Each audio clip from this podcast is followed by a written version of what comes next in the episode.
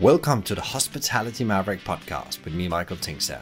We at Hospitality Mavericks are here to inspire leaders to create heart centered and profitable businesses from the inside out, the kind that both employees and customers love and support. Thanks to BizSimply for sponsoring this episode as our show partner. And BizSimply is the all-in-one HR, workforce management, rota and operations software designed and built by hospitality experts to make every shift run like clockwork. And we join forces to help the industry find new ways to become even more innovative in how we lead our people, how we operate, to how we grow our businesses, to how we serve our customers. Together, we want to share strategies and tools that can make the industry thrive long term, not just survive. pick a platform that's in the center that is robust, available 24 7, that's industry recognized, that has a lot of good investment on the platform to make it available like a utility. And then add the applications that drive benefits in your business. So whether it's point of sale, point of service, kitchen display systems, credit card, loyalty, aggregators, but get the endpoint right first get the backbone right first. This is Tim Brown, who is the Vice President of F&B Global Solution Engineering at Oracle. Tim has nearly 30 years of hospitality experience, both from operating hospitality businesses, but also advising on tech solution. He leads a team of international experienced consultants who work with F&B brands across the globe to optimize the employee and customer experience through technology. So I was very excited to get him to show and talking about technology and hospitality because this has evolved so fast over the last couple of years. And it would be very interesting here his views on how this is actually impacts the way the service styles we have, but also the different experiences we want to create across the different sectors in hospitality. And the interesting thing that Tim starts off with saying is that multi-revenue stream has been one of the you know key wins from the pandemic. But now it's actually time to step back and look at all the things we implement, especially when it comes to revenue stream, and actually plan and streamline a bit more about how we optimize both the touch point on the customers and the employee journey. And we take a deep dive into what the, the challenges with this huge adoption of technology has brought over the last 18 months and what it means for operators right now and how they should approach these challenges to get better results short and long term. Tim raises an interesting uh, question in this conversation on how we actually can help the frontline better with tech, especially due to the staffing crisis going on right now and the pressures this has brought to the operators after opening again. And he says that it's very important that tech now really goes in and remove these low value tasks from employees and staff in the front line so they can focus on the high value tasks around the hospitality experience and he shares his views on what the trends are as we're going forward. And he says one of the key trends we need to be aware of is that how do we use all this data we already have better, especially so we can improve forecasting in all areas of the operation. There's some big golden nuggets to win here, he believes. And he shares how he sees hospitality will come back over the next 18 months, and he gives some stellar advice on how leaders can navigate the wind of change. Before you tune in, please sign up for a weekly newsletter packed with more Maverick insights, strategies, and tools. Find the link in the show notes or visit hospitalitymavericks.com. Grab your coffee and notebook. There's some great insights in this conversation how to navigate digital transformation and improving the use of tech tools in your business.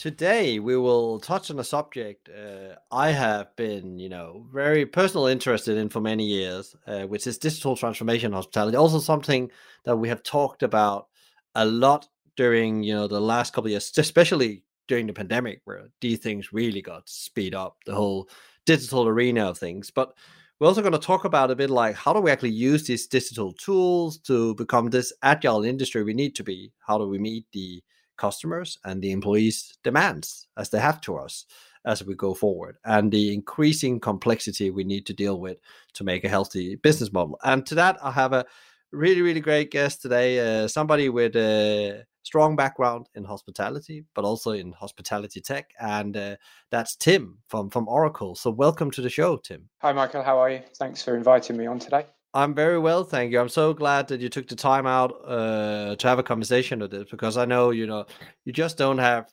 experience from it right here and now. You have had decades of experience in seeing how technology and digital transformation, at the hot word is, has evolved in hospitality over the the, the many many many 20 years uh, or something so like and you have been you know you came from the front line and into tech so you understand it from from both sides. So could you just give people a bit of you know uh, an elevator pitch about you your background uh, what your role is with oracle and what kind of role you play with your with your clients? Sure um, yes i've been in i've been in hospitality food and beverage uh, all my working life.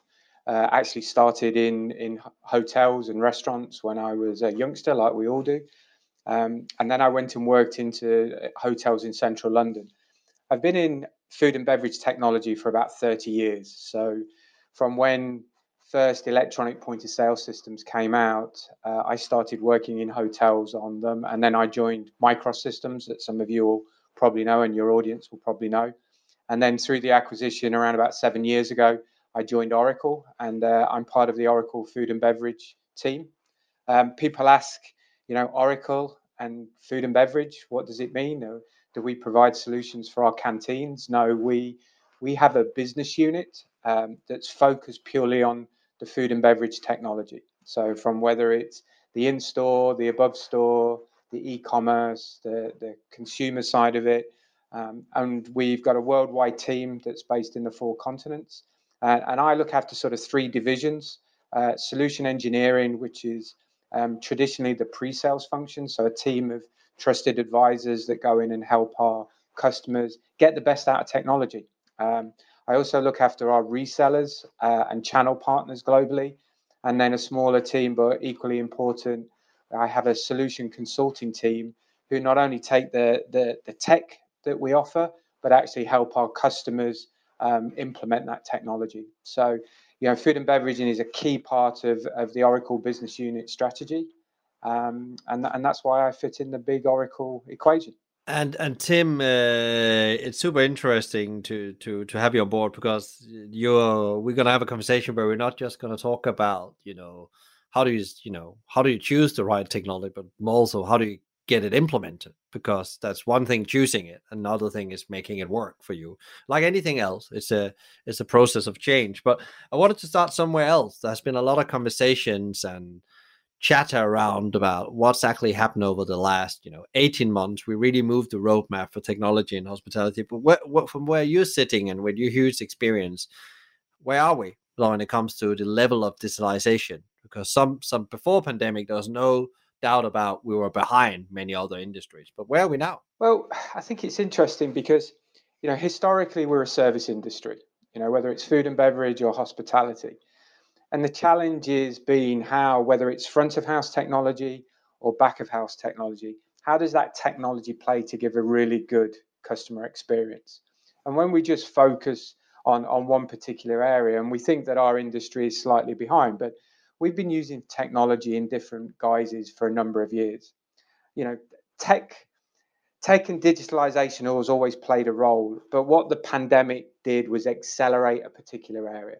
Um, and, and this was a necessity because, you know, operators to survive had to pivot very, very quickly or they didn't have a business. Um, so what was interesting is, is seeing over the last two years how those that were resistant to technology suddenly pivoted their business and technology became a key component of that you know the takeaway the delivery the, the dining room outside of the restaurant. It actually lent itself to i need a technology platform. How can i get it quickly? I'm not really worried about what it looks per se but i just need something to take off premise orders. That's probably accelerated the digitalized world probably by about 24 months you know but i think i think the challenge now that we face is we've got all the technologies out there. There's lots of companies doing niche little products here there and everywhere but you know coming through the pandemic how do we how do we balance between great tech great service and also a customer journey that that is relevant and we're just not giving tech for tech's sake?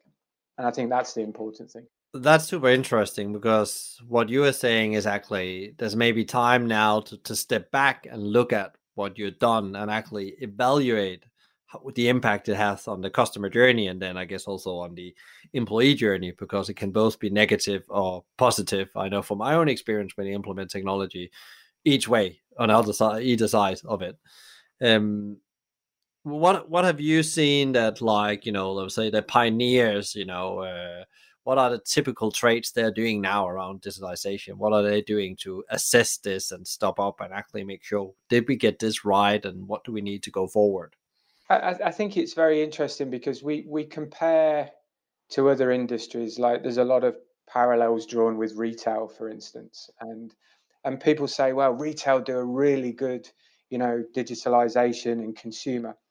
Actually we're doing a discredit to the food and beverage business because if you go back sort of five or even 10 years ago, actually same day delivery, 30 minute collection, and when we think about supermarket e commerce now or DIY or, or anything that we order online, if you go back and think about pizza delivery back in the late 90s and, and the early noughties, you know, they pioneered pizzas within 30 minutes delivered to your doorstep. So actually, the food and beverage industry gets a lot of bad press in that we're behind the technology. But in some aspects, if we think about same day, same time, 30 minute delivery, pickup and collection, we're actually we were actually ahead of the game. You know, in if you think about point of sale and connected systems and and, and Pizza Hut in the UK, for instance, that I worked with um, in in sort of the early 2000s, they actually pioneered. You know, you order a, a pizza and you have it delivered, guaranteed within 30 minutes. Now, a lot of supermarket chains would love to be at that juncture at the moment where you order something and it's delivered, or clothing, or everything else. So, I think I think food and beverage has, in some areas, in terms of consumer commerce, got a bit of a way to catch up. Personalization, um, but I think we've we've actually been at the forefront of a lot of digital in some sectors. Now, I have to preface that in some sectors we've been um, quite uh, advanced. In others, they are playing catch up. And it's quite interesting you are you're mentioning retail as well because that's all also where you see the store format is really has been changing as well on the back of technology.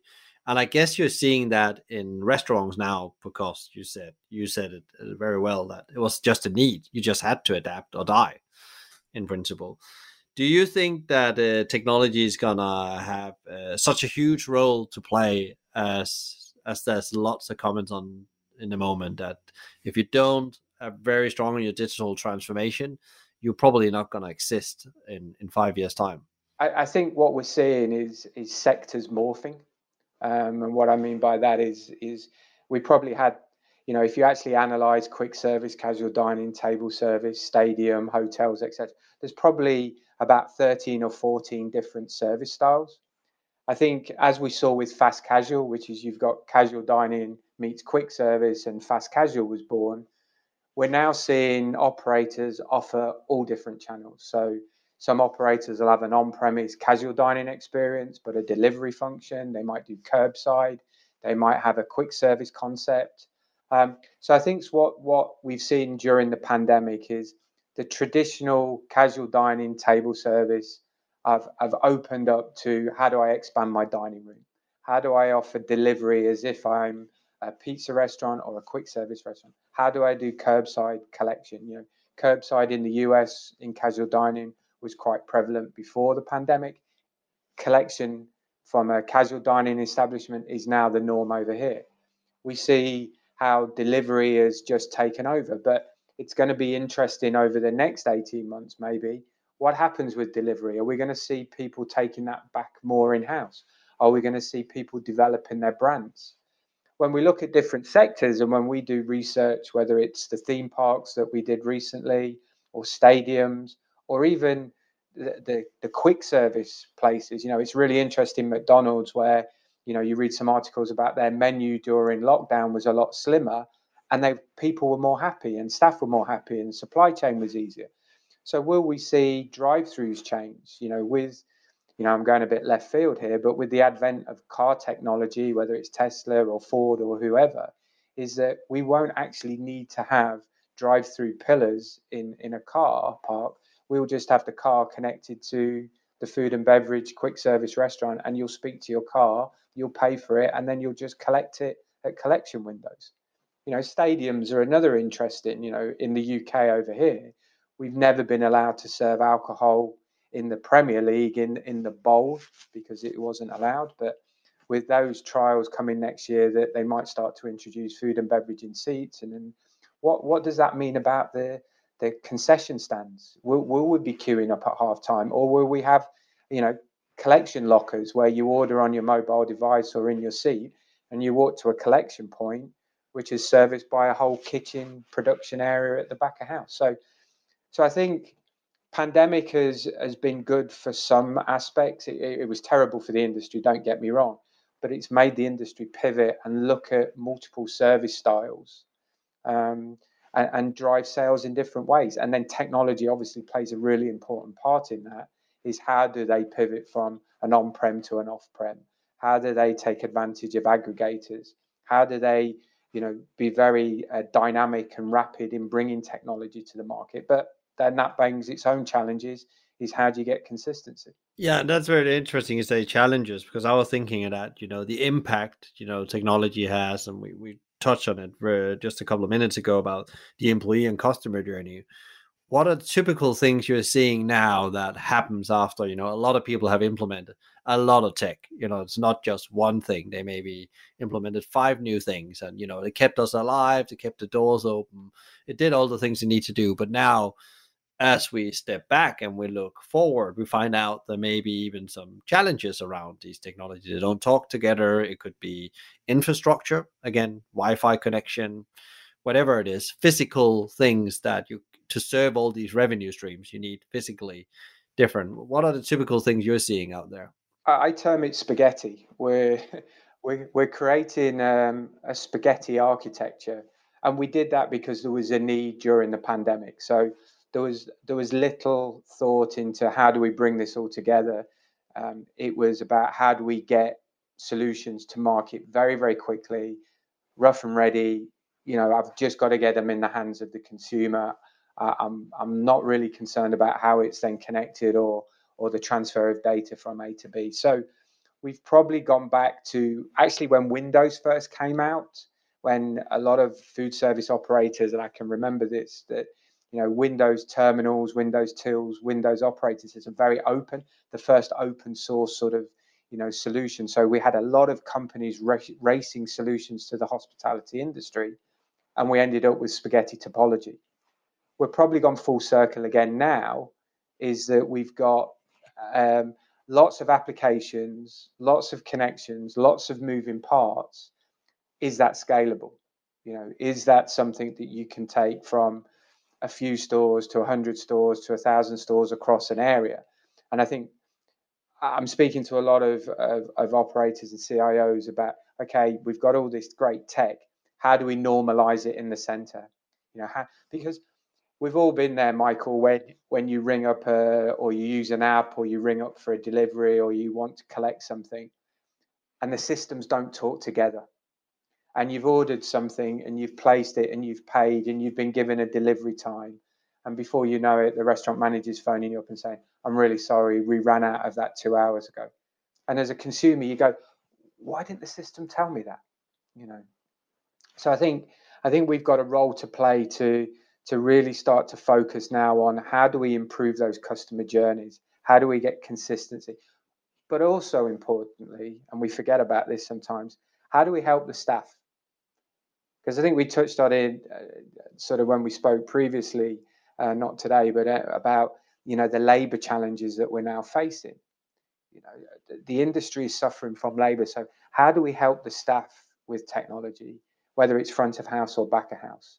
Because if if we've got a, a sort of a casual dining um, operation that then starts to offer off premise, we don't want to swap either channel, swamp either channel.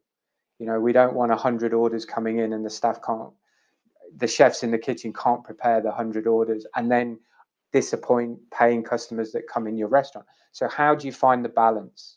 You know, and, and that's not just through consumer tech of, of, of acquisition of the order, but more in the production side, the predictability. How much mise en place do you need to prepare? How do you stage the tables? How do you get the cook times right? Because if we bring all that together, we can manage not only customer expectations, but also staff availability, staff productivity, so that we don't swap, swamp, so I keep saying swap, swamp their, you know, they're just overwhelmed. Um, and I think that's something we've got to be careful of. Yeah, and I guess also that we have to remember that you know these you know sometimes frontline employees don't go around waiting for new technology to be put in their hand. It's just a new thing they have to learn maybe and it's already huge pressure. So again how do you get that actually put in their hand in the right way because often my experience has been and i think there's been a lot of harvard research on how you get things implemented in a front line if it's technology or not technology actually fails because the decision was made this is great this will make our business better let's just implement but forgot to involve the front line and hear what their concerns was about this or uh, capability gap. There will be people that you know i met people in shop that said yeah we got this new thing i don't know how to take the order so i just need to wait somebody comes so i can take your order or you you can get your order and go and then you think wow that's interesting you've been put out there to communicate with customers but you haven't learned how to actually ignite the conversation or the transaction. Have you seen that as well as a you know, especially when we've thrown so much technology into the mix as we have over the last 18 months? Yeah, I think I think technologists and I think the last 18 months and operators, you're right. We focus on the acquisition. It goes back to my looking after the staff as much as anything. I think as technologists, we've also got to look at um, the employees and and the people that use the technology and and the generation today you know my daughters are 21 and 19 they're used to everything in their right hand with their swiping and gesturing and everything else. So we have to think in that mindset when we're doing customer experience. Yeah and it's fine when we're doing sort of web apps and and things along those lines because there's great amount of experience in that. But we then have to think about that. How do we then put that in the hands of a uh, the waiting staff the bar staff? How do we make it simple for people to use? That they could basically pick up a handheld device and within two minutes of a, an online training? You know, a good example is the, the iOS of, of Apple. When you get a new features, it drives you through the new features, and within five minutes, you understand the new features that are on the iOS or on your mobile device. We have to start thinking about how do we put technology in the hands of the waiting staff, the kitchen staff, the bar staff, but make it intuitive, make it simple. Um, less industrial point of sale, as I call it, of the big square buttons and loads of routines that you have to follow through. How do we make it simple?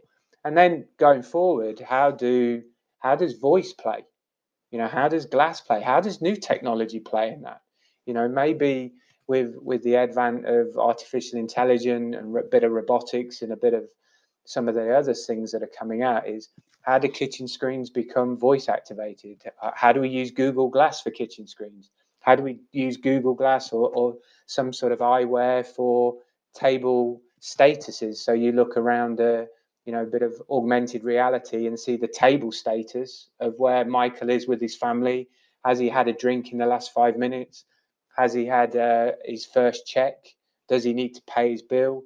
Has he pressed a button on the table? That he wants some service? So you know how do we get technology and and to work for us to help our our, our staff become um, more productive more profitable more quickly? Yeah and i guess it comes back to this uh, old saying i always say technology should either you know save your your time or make your money. And i also think it's important that operators look at how technology runs their their operation you know the the Europeans on their sort of uh, you know you'll know this from Denmark, uh, Michael.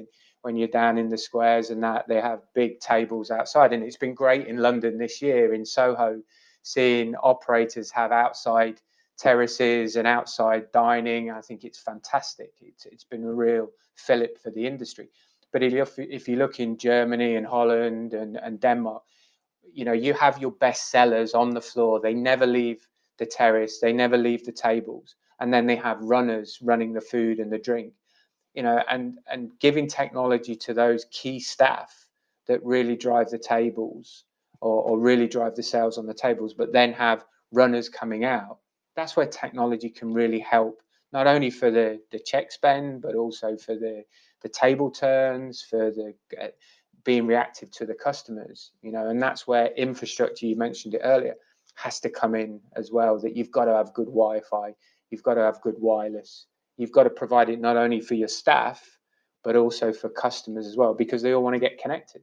Yeah and it's so interesting you can still after we open up you can still i was a bit surprised you can still go in somewhere. Maybe you have some time between things you're in transition and you buy a coffee or some food and i'm still surprised about the quality of the difficulties sometimes to get on the the the wi-fi and actually how much i have to give away to actually just get access as well. That's another thing like how how, how many steps do i want to go through to get wi-fi? I'm just going to stay on my phone network then and accept that i don't have the best wi-fi but that's okay. But you go back three or four years ago and people used to make you pay for the wi-fi. You know you go in hotels and you'd have to pay a lot of money for high speed wi-fi or dial up or whatever it might be and, it, and it's become a utility now. Um, and and that's where technology has become in, in my opinion it is the equivalent to gas electric water lights for instance. It is a utility and people expect it. They expect it on all the time. And that's where technology in restaurants is becoming now is it's a utility that always has to be on, accessible, easy to use, and available. So, Tim, we already, you know, we already touched on, you know, there's no doubt about technology can help operators in, in many ways. It can save time, it can save money, it can improve the employee and customer journey. One of the things I was sitting and thinking about, like you mentioned, we had had this you know, crazy rush to implement technology, and we created a spaghetti bowl, as you said and I guess now, and I think we also touch on it, like now people have to step back and make a, a plan, a, a, you know, a, and maybe almost a digital strategy. And then how do we untangle all this and where do we start and what comes first? Fix the fundamentals in principle. Is that what you see as well? Uh, like, you know, the, the most savvy operators are doing now and what are typical things you see around the strategy work on this? Because I guess it's good to know you need to do something, but you need to have a plan, I guess. I think what's really interesting is a lot of operators have taken the time to really analyze their operation. I'll give you a good example. I spoke to a restaurateur in North America who was, he runs about 14 very good quality restaurants in, in the Seattle area. He was lunch and dinner seven days a week, full time of staff, really hard to get staff. The pandemic has changed his mindset completely. You know, he's now only open five days a week He's now only open for dinner. He's got his chefs more um, dynamically, you know, position to just do the dinner service. The waiting staff, he's got his best sellers. He, he's he's lost a lot of staff, but he's kept his best sellers. Technology is not only helping him in store with with production, but with reservations, with the box meals that he does. He's formed, he's created a whole retail offering and, and virtual dinners and, and a sort of an off-premise um, conference and banqueting virtually that is still going on for for companies and for for operators. So on one side, it's allowed operators to really take a step back and think about their business, but then they're challenging operations and IT and, and marketing to say, okay, how does technology play a part going forward? You know, and if we've got 10 different delivery aggregators, if we've got 10 different apps, if we've got different point of sale systems, if we've got different profiles, how do we bring that all together so that we really target our customers? So people are taking a step back, and to your point, they're saying we've got all these in- interconnected solutions and applications. How do we take a step back? And where do we want to be next summer? And what does the business, because when we get the influx of tourists again, when we start to travel through airports how can we learn from what we've done and get you know a backbone together and and another thing that we're seeing is that we're seeing that people want to um, streamline their IT. They don't want a big IT department. They want to have suppliers, and Oracle and, and, and others, to provide the whole service so that they're just consumers of the tech, consumers of the applications you know, very much like, and I, I use the utility analogy again, is, you know, you don't have people managing your gas networks. They don't want people managing their, their IT networks. So they want to work with, you know, they want to get a strategy together that has that, that transactional platform, that has multiple points of service, that has connectivity to their backend systems, that able to provide real-time data so that a, a store manager or a CEO can make decisions today and, and, and affect their P&L today and not go back historically and say, if only we'd have done that, we would have made an extra few points here or there, or we would have given the best customer service. But at the end of the day, we're a service industry and we've got to look after our customers and we've got to give them a great consumer customer experience, whether it's on premise, whether it's off premise, whether it's via aggregators, because that brand is the brand across all the different channels now. And if if you're an on-premise brand that's gone on to off-premise, you can you can upset your customers as much as an off-premise as you can on an on-premise. There's probably nothing new here to, to operators listening, but how do we get consistency? How do we give a great customer experience? You know, whether it's a delivery, collection, takeaway, or actually sat in the restaurant. That's the challenge. Yeah, and it's quite what you're saying as well is that you know, you know, implementing a lot of digital tools are not going to solve the the key about what it's all about is actually understanding the positioning of what your customers want and needs. Uh, but technology will maybe help you get it to them in a more frictionless or faster way or in a different way, the way they want it, in a way. And, and it's quite interesting. I had a couple of conversations where people have said, you know, some of the most progressive operator, the Hugo Engel from from Leon, had talked a lot about in a conversation I had with him about actually what they spend a lot of time now was they got all this extra data in, and they needed to understand what that data was saying to them, because that will maybe change the way they operate the business model, as you said. Like, how do we actually build technology around our our business model so it works both in hands of the customers and the employees. So we actually you know build one layer at a time but we need to look at the data because the data will tell us something. There's some stories within that good or bad that we either need to scale some of the good stuff or we need to find a solution on the, some of the things that doesn't work. You know or he said like could it be that suddenly our managers spending more time on administrating you know data points they shouldn't really spend time on they should just be given them, as you said as well, just to be in the fingertips of them, so they can make a decision. Um, I think yeah, that's that, like that's a huge thing. Data in itself is a complex thing, and there's so much data already in the system you have. I guess like if you have point of sale or any other tool you have to pre- predict your production and so on. There's so much data you can look at there and start building your strategy from. Yeah, the data is really as a really interesting subject that's be gonna is going to come to the fore let's call it post, you know, COVID. Um, as you've just said, there's so many touch points of data, um, known and unknown data. It's how do you interpret it, and what tools do we give operators so that it doesn't become analysis paralysis? You know, we, we don't want, in my opinion, we don't want managers sat behind a computer screen looking at visualizations and data flows and, and mapping and, and you know we want we need tools that actually replay the data in a meaningful normalized format that's relevant. And and we have all these data t- touch points floating around everywhere as you said point of sale credit cards you know cameras traffic whatever it might be. How do we make it relevant?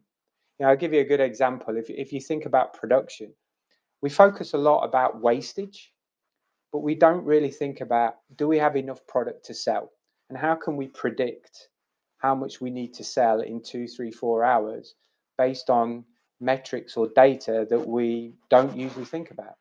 You know, what about fog and weather, traffic patterns? You know, in an airport, how does the delayed airline due to fog affect how many people are in in the, the terminal? How do we then make sure that we're preparing whether it's sandwiches or hot food or cold food on the shelf ready to sell? Because we've all been at Heathrow and walked past food and beverage outlets and they're empty, you know, but their waste is zero. But what have they lost through the lost sale, not through controlling their waste? You know, and that's that's an interesting conundrum. So I agree with you. Data is, they call data the new oil. It is, but you've got to make it meaningful for our industry. And I think predictive and analytics and, and, and patterns will become more and more important post pandemic about forecasting. You know, how can you start to predict habits of people, whether it's in a sandwich shop in London, whether it's in a restaurant? You know, if you go back to the early days, Michael, of mise en place in the kitchen, where you used to think, oh, how many chicken do I need to prepare? And oh, I'll have this in the trays and I'll I'll chop up all my mise en place trays, etc., etc. It will come a time where we will actually predict how many chicken you need to prepare. You know, how many pizzas need to have, you know, cheese, ham, and tomatoes on, because that will equate for three or four different types of pizza. So that we're we're being more, you know, we're using them as production to meet the demands of the business. And I think that's where data starts to play. It's quite interesting to say that, Tim, because one of the things I've always taken with me for my time in McDonald's was uh, predict, you know, your your how do you actually build the sales you want, and how do you build back from that budget to have enough staff and food ready for those times, and within you know five minutes intervals. And I was very surprised when I asked somebody, so how many burgers do we need to sell to reach, you know, let's say a hundred thousand that weekend? And what do you mean? You know, how many we always do 50 every day, but could you sell 75 maybe? Why, why are you asking that question? Because we need to know. I said we need to start tracking this. And we, we did in the old days, we just built a, a massive billboard on the back of a wall with a pen and paper and we started tracking. We found out we were not preparing enough food to we're actually losing sales up to 20% when we started predict trying to predict it and find out the, the patterns in those days suddenly on specific items very specific items sales exploded uh, and of course that gave us a staffing challenge because suddenly we had to staff different so and we found out we were budgeting very wrong compared to what the the capacity and the opportunity for that unit that restaurant in itself was um, and that was not a McDonald's restaurant. That was a, a cafe business, you know, and that that was like huge, huge on the bottom line in the end of the year. And imagine taking that from sort of predicting a week ahead to predicting in the next hour to then predicting in the next 30 minutes. And and when we start to crunch this data and we take, you know, um, factors and data points in store, out of the store, uh, environmental data points, and we start to crunch this, and we can get accurate on, you know, to your point on the burgers. Oh, I think there's going to be a rush on burgers in the next two hours. You need to, you know, this is the time every five minutes, how many burgers you need to to prepare. And oh, you need to go and get two extra staff on because we're going to be hit in 30 minutes with, you know, can we call some casual labor in? It'll change the dynamic. And that's when data becomes important. Um, not only the way that we collate the data, but more importantly, how we then play that data back to the operators because we can sit in head office and we can sit as analysts but we've got to show that and you you you hit the nail on the head of how it was before on the back of a wall with with data points and pins now imagine that on a big screen in the restaurant with very simple graphics showing you how many you need to make in real time to meet the demand that will come yeah we talked about um prediction analytics, behavioral analytics, and you also mentioned voice, which was already on the the drawing board pre-pandemic. I think McDonald's took a quite big share. They bought actually voice technology company. Um, so McDonald's have already said that this this is the future somehow. We just need to find out how we make work in the customer journey and employee journey. Um, what else do you think that's coming up the next couple of years when it comes to digital and hospitality? Oh that's a million dollar question. It's um, the crystal ball question, the, yeah. The crystal ball question. I, I think I think over the next 12, 18 months, there'll be the consolidation. They'll be getting the the centralized systems in place. They'll be removing the spaghetti. There'll be, you know, we talk about point of sale. I say point of sale is dead. Points of service is very much alive. So there'll be all sorts of different points of service available, whether it's in store or out of store. I use voice as a point of service, whether it's voice in your car, the use of voice in a kitchen, the use of voice at a kiosk, um, the use of voice at a drive-through pillow. Um, I think glass has some legs in it. It. We're still sort of playing around with with with glass and what does that mean for restaurants. Um, you know, expensive shop equipment for for sort of kitchen monitors or hostess stands or or something along those lines.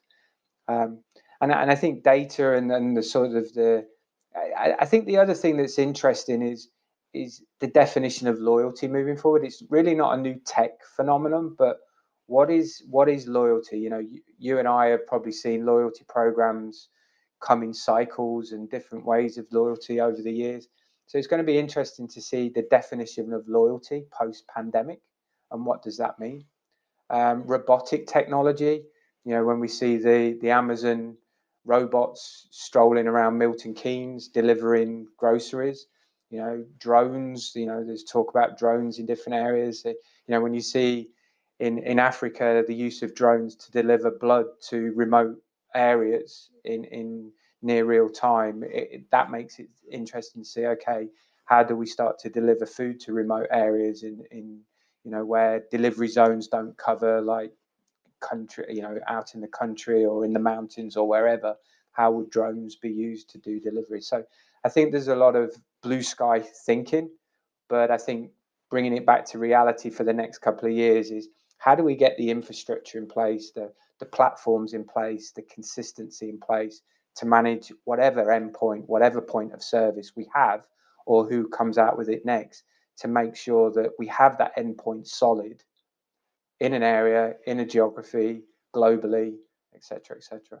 Yeah, and that also connects very well with you said before that you know you you told the story about the operator in North America around Seattle that has changed their whole business model. So there's a whole new way of working in that business that has to be learned as well, I guess. And you know, and I guess that the way we are been working typically as hospitality business has been very top down, where technology is almost shifting that power out to the front line, where you know meaning that you have to involve the front line much more to make this work because that's the reality of the you know that or else it would fail. Your business will fail if you don't get them involved and they don't feel engaged. That's the whole staffing crisis issues then we in employee engagement being an attractive employer all that has to be taken into account as well. If you think about hospitality and food and beverage we go for an experience.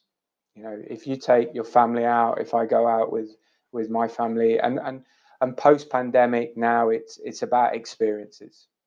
Um, it's it's making sure that we don't become too robotic with technology because we want to go out and have great experience. And technology plays a really important role in a great customer experience whether it's on the table whether it's at lunchtime because you want to eat quickly and go whether it's having something delivered to your house.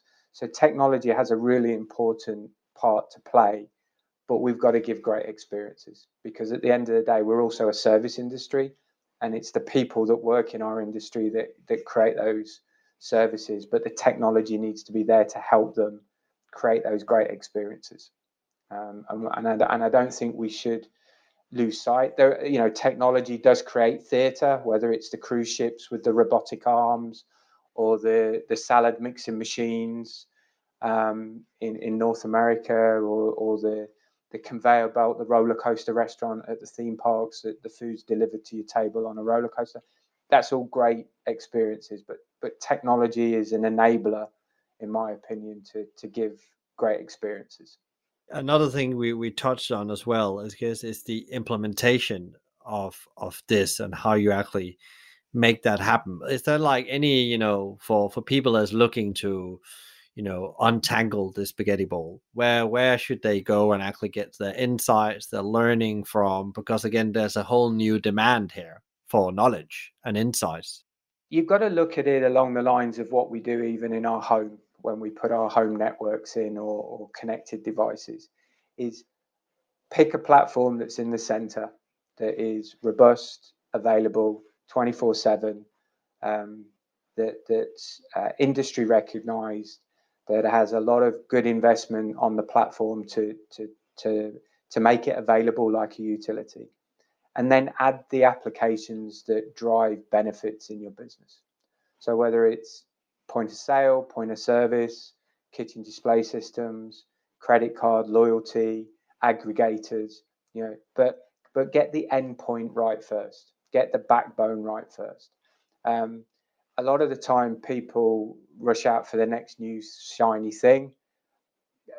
It's not implemented or integrated ideally, and unfortunately, it then falls over and, and it gets a bad reputation through no fault of its own because there are a lot of fantastic companies out there offering technology but you've got to make sure you've got that endpoint especially in an enterprise you've got that endpoint that's consistent always available always online uh, and can manage the transactions and then pick what drives the best value to the consumer internally so don't go with a big bang because and, and especially on a new opening Everybody is focused on opening the restaurant, making sure it's right, getting the food perfect. The last thing you need is hundreds and hundreds of apps that you're trying to bring together.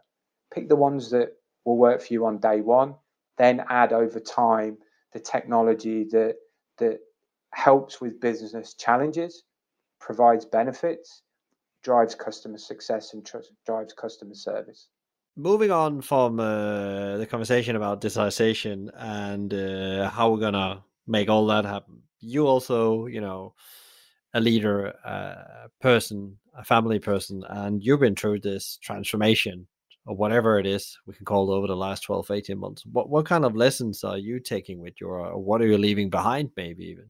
I, I think if you split it between personal and professional, I think on the personal side, um, not traveling as much as I did has made me reconnect and, and value and appreciate my family a lot more. Um, and I think a lot of people will probably say the same is, you know, po- pre pandemic, where we were running at 100 miles an hour, we probably really didn't appreciate our family as much as we should. Um, and I think the pandemic has has enabled me to reconnect not just to my immediate family, but to the wider family and appreciate um, the family and what that brings. Because I know there's a lot of people and I've had friends that have lost family members due to the the awful disease and just appreciating the support that they they give it, to me and and to others. I think that's the first thing. From a professional point of view from my team it's it's making sure that we communicate uh, we're transparent we work with them we actually help them because it's challenging time. You know, I'm very lucky. I've got a I've got a home office. I can work, but you know, some people that that, that live in smaller flats, central London, in lockdown, that's their living room, office, dining room. You know, it was really challenging, and being supportive and working with the team and communicating, and doing our utmost to to keep the business ticking on and working very hard. And then for the industry, I think the industry is a fantastic industry. Um, I think we have some great people that work in in the industry in whatever guise it might be, whether it's tech, whether it's restaurants, whether it's kitchen staff. And I think one thing coming out of it, people need to respect that it's a career. You can make a career in the hospitality industry. That it's it's something that should be valued. And I just hope the consumers going forward re- recognize you know what it's been through, what the industry has been through, and also then support it even more more often than it did in the past. You know, it really upsets me when I speak to some operators who, uh, at a weekend, one of our local pubs had a table of 16 people, and they just didn't show up. And you know, 16 people, as they're trying to get back on their feet, and people just don't have the common courtesy to ring up and cancel. Um, I think we've got to support the industry because I think it's without it we all suffer.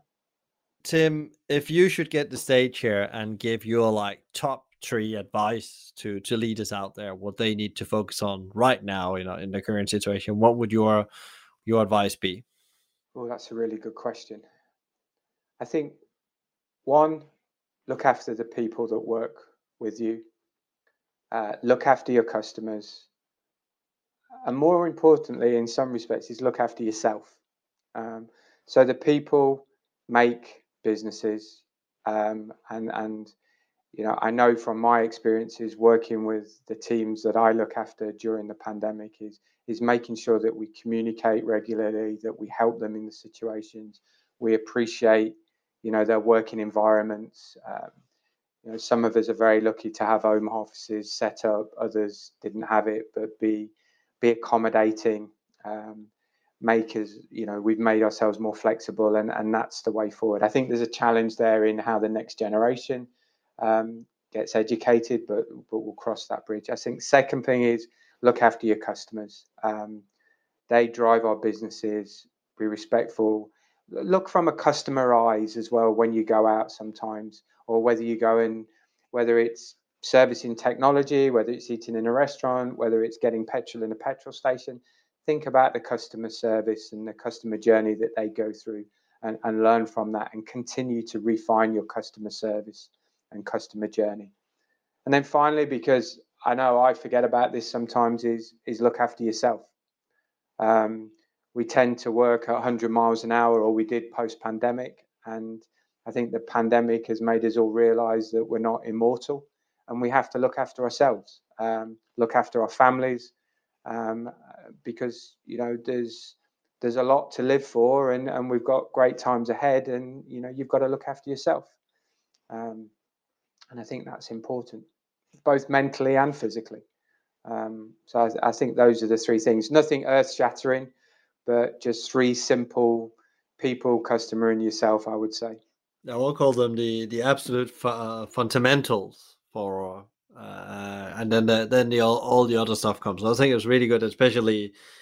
I think yeah, we all have found out that we are immortal uh, during the pandemic in, in many ways, and uh, you know, I think also there's uh, I had this conversation with a lot of senior people. They say that you know their capacity from a brain power and energy point of view is not the same, not yet, and they don't even know if they're ever going to get there again because it actually took. It's been so such a hard process. So actually, just accepting that that's not a maybe it's not a viable way to work. Maybe that's just accepting that. That's one of them said like I shouldn't have been working like that. But now actually I have to work through my teams, or I think you mentioned uh, an operator reduced opening days. That takes a lot of strain of you as a uh, a senior person as well. But they are making maybe the same money or more. That's also some of the conversations I had. So that that's been absolutely super interesting, uh, Tim. Where, can people find out more about you if they want to reach out to you and Oracle? Where the best places to go? Well, oracle.com industries, food and beverage. You'll find a lot of blogs that, that I've written. So, Oracle blogs and food and beverage. I, am on LinkedIn, uh, Tim Brown, Oracle F&B. I, am more than happy to reach out to people. Uh, I use Twitter occasionally, Tim P. Brown. Um, so, yeah, but more than happy to, to speak to anybody, um, discuss the industry, discuss technology. Um, happy to chat. Great, great. Thank you so much for, for coming on the show, Tim. Uh, I send you and, and, the team at Oracle Power and Energy for, for the time ahead, and uh, I'm sure we'll catch up soon. Yep, thank you very much, Michael. It's been fun. Thank you so much, Tim, for sharing your deep insights and wisdom on digital transformation and hospitality. I would recommend you now to sit down with pen and paper and ask yourself Have you thought well enough about how you can take your digitalization journey to the next steps? So actually, it put most positive impact both on the employee and customer journey. To get further inspiration how to build great digital transformation, I would recommend you to tune in to episode 83 with Mark Gorstin, who is the Vice President at Oracle on digital strategy. If you enjoyed today's conversation, please share, rate, review, or subscribe to one of our channels. A big thank you to BizSimply for supporting us, bringing great insights, strategies, and tools to help the industry thrive, not just survive. Check them out at bizsimply.com or on their social at BizSimply or BizSimplyHQ. You can also email them directly on advice at bizsimply.com. A big thank you to Fina Charlson, who's the show producer and editor from the Podcast Collective. Tune in next time for another interview, and in the meantime, find out more about us and subscribe to the newsletter and download free leadership tools at hospitalitymavericks.com. Don't worry, if you didn't get all of this, there will be links in the show notes. I'm Michael Tingsager, and you've been listening to the Hospitality Maverick podcast show. Be Maverick.